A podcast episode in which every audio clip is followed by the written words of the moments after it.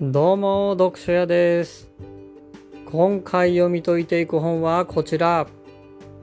2017年3月30日発行。谷真澄漫画で優しくわかるファシリテーション。早速ではありますが、この本を読むと、多様な意見をよりよくまとめるということができます。それでは行ってみましょう。そもそもファシリテーションってのを聞いたことがないという方は多いのではないでしょうか。実は読書屋も1年くらい前に初めて聞いた言葉です。実際にミニ講座みたいなものに参加させていただいたのですが、その時も意味はよくわからず、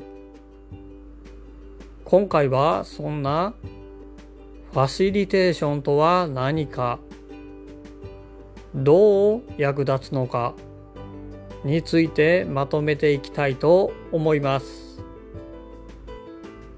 ファシリテーションとは、簡単に言うと促進することです。会議など人々が集まっている場所で参加者に意見を聞きながら進めていくという感じです。ここでファシリテーションの大事な点引き出すです。アイデアなどのポジティブなものから愚痴や批判などのネガティブなもの基本的にはプラスもマイナスもすべて引き出すようにすることが重要です。どちらか一方だけだと活発なコミュニケーションが取れずに変なしこりを残すことになりかねません。どんな意見も自由に言える。こういう場がしなやかで強いチームを作り上げます。引き出すことが終わればまとめるということに移ります。様々な意見を集めてみんなの意思を一致させていくんです。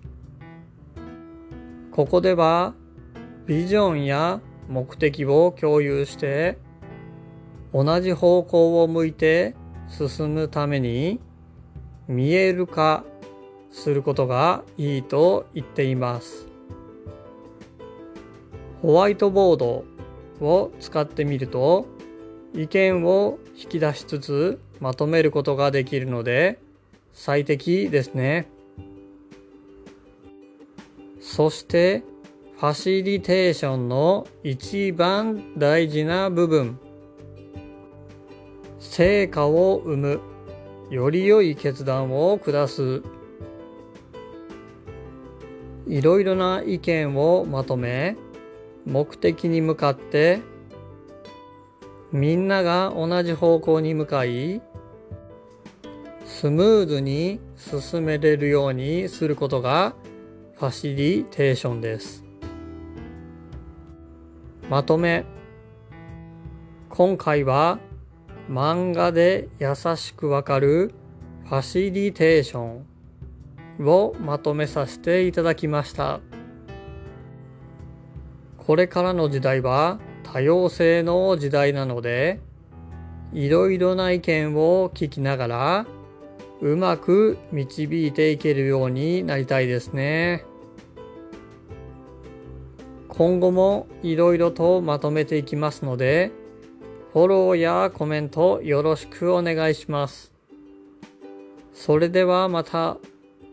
ではでは。